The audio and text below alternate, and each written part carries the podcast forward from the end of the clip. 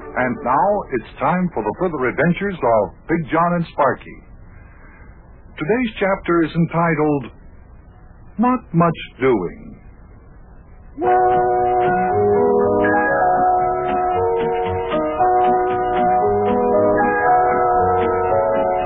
Yes, it was kind of a blah day that day in Cincinnati, the day of which today's chapter uh, tells about. Sparkie's uh, attempts to get new baseball uniforms for his team were working out quite well. We hadn't heard from Yuki Butcher, who was in spring training with the Cincinnati Reds baseball team. I've been getting my garden in, just taking it easy. Come join us now, Big John and Sparkie in the little house all the way up the next block.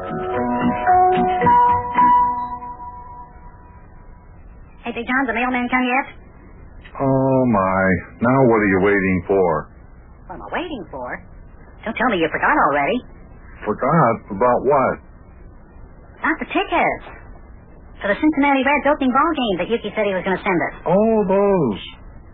No, I haven't forgotten about them, but I just wasn't thinking about them at the moment. Well, I don't see how you could even stop thinking about them. Well, boy, Big John, just think Yuki's going to send us free tickets to see the Cincinnati Reds' first baseball game of the season. Well, after all, Sparkie, opening day is still a few days off. Well, how long is it, really? Um, it's Monday the 13th. Thirteenth. Thirteenth? Boy, I hope it won't be unlucky for the Reds. You know, thirteen's supposed to be an unlucky number. Ah, that's a lot of superstition. There's no such thing as lucky or unlucky numbers. I don't want you believing that kind of foolishness. If the Reds lose, it's simply they lose. It doesn't have anything to do with the date being the 13th of April. Hey, what if they win? you know what? Rabbit Teacher says the 13 is his lucky number. well, there, there you are. See. Well, if the Reds win, it'll also be uh, won't have anything to do with the number 13 being a lucky number or an unlucky number. This doesn't make any Well, difference. I guess numbers can't make good or bad things happen. They're only No. numbers, huh? Right, right, right. Well, you still haven't answered me. What? Did the mailman come yet? Uh, well, I'm sure I don't know, Sparkie. Go out and look in the mailbox if you want to know. Why don't you go see? Yeah, I guess I You're a do that. healthy young man. Don't know why I didn't think of that in the first place. Yeah, I don't know why you didn't either. Come around here asking me. You think I'm always going out to the mailbox every five minutes to see if he's here? Well, that kid, I tell you. Well, look who's here. Hi, Mayor Plumfront. Come on in the house. Big John's in the living room. All righty. Well, sounds like Mayor Plumfront. Oh, it is the mayor. Hello there, Mayor. Howdy, Buster. I was just coming up your front walk here when the lad came out the front porch. How you doing? How you be? Oh, just fine. Come on in, sit down. I don't mind if oh, oh, I do. oh, oh, I'll sit right down here. I tell you, this is the most comfortable chair in the world. Right here is the most comfortable chair there is. Yes. What about the mail, Spark? Um, he wasn't here yet, Big John. Either that or we're not getting any mail today. Well, don't worry about it, Sparkie. The tickets will get here in time for the game. What's the lad worrying about there, Buster? Well, the the, Hey, uh, Mayor, we haven't told you yet. Uh, we got a letter from uh, Yuki yesterday, and uh, he's going to send us, that is you and Big John and me, free box seats to see the Cincinnati Reds opening game. Oh, well, good, good for Yuki. There's only one thing wrong. I won't be able to use the free tickets. You won't? Why not? you going to be out of town opening day, Mayor? Out of town? Oh, Buster, I would I wouldn't be a very good mayor if I was out of town on the Cincinnati Reds opening game. no, sirree, I won't be out of town. No, sir. Well, then how come you won't be able to use the free tickets? Well, lad, because being mayor of this here grand and glorious city of ours, I have uh, a special season pass presented to me by the Cincinnati Reds Baseball Club every year. Hey. Oh, oh boy. Wow, you sure are lucky, Mayor. And on top of that, as you know, I have to throw out the first ball on uh, opening day. See? Hey, that's right. Well, if you ask me, being mayor is the best job in the whole wide world. you know, I think someday I'll try to get elected mayor. I mean, when I grow up, that is. Don't worry, Mayor. You don't, you don't have anything to worry about now because I'm just a little kid. Yeah, Mayor, you don't have anything to worry about right now. Boy. Uh, how you ever get elected mayor the first time, Mayor? Oh, uh, that's a long and an interesting story. It uh, goes back a long time. It was because, actually, it was because I was a war hero, lad. I was a hero in the World War. I didn't know you were in the war. Well, not the last war, lad. I'm talking about World War One. That's the one I was in. I may have told you about it sometime in the past, lad. Uh, I was in the United States Army Air Corps. I was the greatest ace of the war. Of course, being as modest as I am, I wouldn't let anybody else but you hear me say that, What, lad. why don't you tell me all about it? Tell you all about it?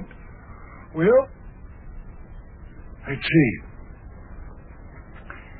When I left the United States to go overseas to help fight the war, our side was losing. The enemy had more airplanes and better pilots than we could ever hope to have. They was a knocking our airplanes out of the sky left and right, and it looked bad, lad. It looked bad. Wh- What happened after you got overseas? Well, lad, I'll never forget my first day. I climbed into my airplane after the machine guns had been loaded, and I took off. Round my neck, I had a white silk scarf like we wore in them there days, and it fluttered in the breeze as I flew along. That was my trademark, you see, lad. That and a big black cat which I had painted on the side of my plane. Gee, that sounds keen. Yeah. Well, sir, the enemy must have heard that there was a new pilot in France because I wasn't in the air more than five minutes when ten enemy planes came a roaring in out of the clouds. What'd you? Well, what, what else could I do, lad? I proceeded to shoot 'em down. Shot 'em down one by one, all excepting one, which I later learned was piloted by the enemy ace pilot Baron von Richtenberg. And the Red Baron he was known as in them days. He got away, but not before I just shot his plane full of holes looked like a piece of Swiss cheese. Swiss cheese. Well, then, lad, the next day I went out enemy hunting again. I was flying over the Argonne when all of a sudden, with the sun behind them, twenty enemy airplanes come a zooming out of the sky at me, and there leading the pack was the Red Baron, Baron von Richtenberg, and I blazed away with my machine guns. Then what? Well, what else, lad? Next thing I knew, there was only one plane in the sky besides my own. Once again, it was the Red Baron, that Baron von Richtenberg again. So I went after him. I blazed away with my machine guns, and the tail of his plane fell off, you know. I let him have it with my machine guns again. The Baron turned and he flew back to his air base. And it was another victory for Plumfront. Altogether, I shot down 28 planes in two days. that was really something. Well, what happened then, Mayor? Well, my fame grew to all corners of the globe, and every enemy pilot was afraid to take off in his airplane because they knowed if I was in the sky, I'd shoot him down, you know. Oh, I tell you, that is something. Yes. uh, Well, what, what'd you do with no more airplanes to shoot down? well, I've become the first airplane pilot ever to drop bombs from his plane. I got the idea one day whilst I was flying over enemy territory looking for airplanes to shoot down. Couldn't find none, so I thought, well, while I'm flying around over enemy territory like this, why don't I just drop some bombs on them? so went back to my air base and I got a couple bombs and put them in the cockpit and took off and flew over the lines and just dumped these things out and bombed the enemy just like that. Boy, Mayor. Uh, as a matter of fact, I didn't know you invented dropping bombs from an airplane. Oh, I did, lad. And you know what? The enemy got so scared of me they just up and surrendered the next day. They did? Yeah, You mean that you won the war single-handedly? I sure did. The enemy upped and surrendered because the singing went around, Plumfront is in the sky. That's what the enemy kept saying, and they figured they couldn't win the war, so they just you up and surrendered. time. The mayor won the First World War all by himself. That's right, lad. And because I was such a hero, when I came back home to Cincinnati after the war, the people just up and elected me the mayor of the town, you see. Boy, you're really something else again, Mayor. Yes, I am for a fact. Mayor? Yes, Big John. Why are you looking at me like that? Well, I don't seem to remember seeing any mention of you in the history books. Well, you see, Buster, there's, uh, there's, um,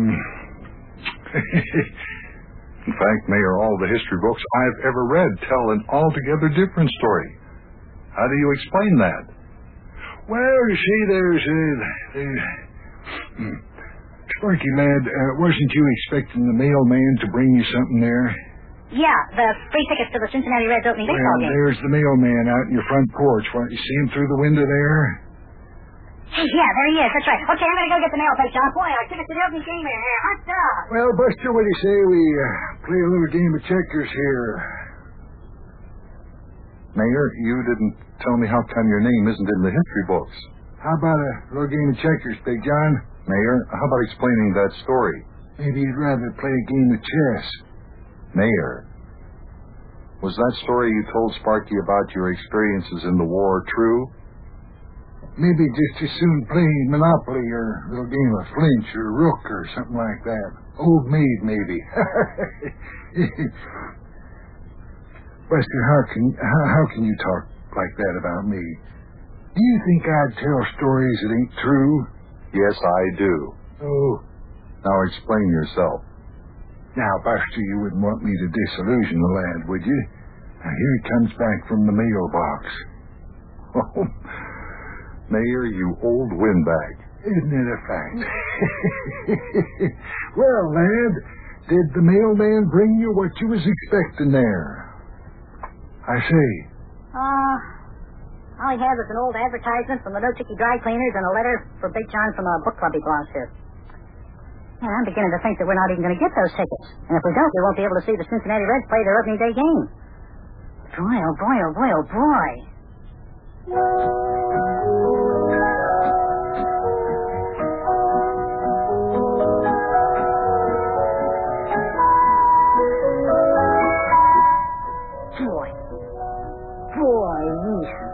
Got to say. Yuki Butcher said he'd send us some free box seat tickets for the Cincinnati Reds' first big league game of the season, and they haven't got here yet. And opening day is Monday. I sure want to see that game. This is going to be the first one Yuki plays in as a big league baseball player. But if we don't get the tickets, we won't be able to go. I'll tell you, it's always something, always something. I don't have to worry about the dumb tickets. Well, I'll see you later, kid. I'll see you later. Keep your fingers crossed. Go on. Thank you.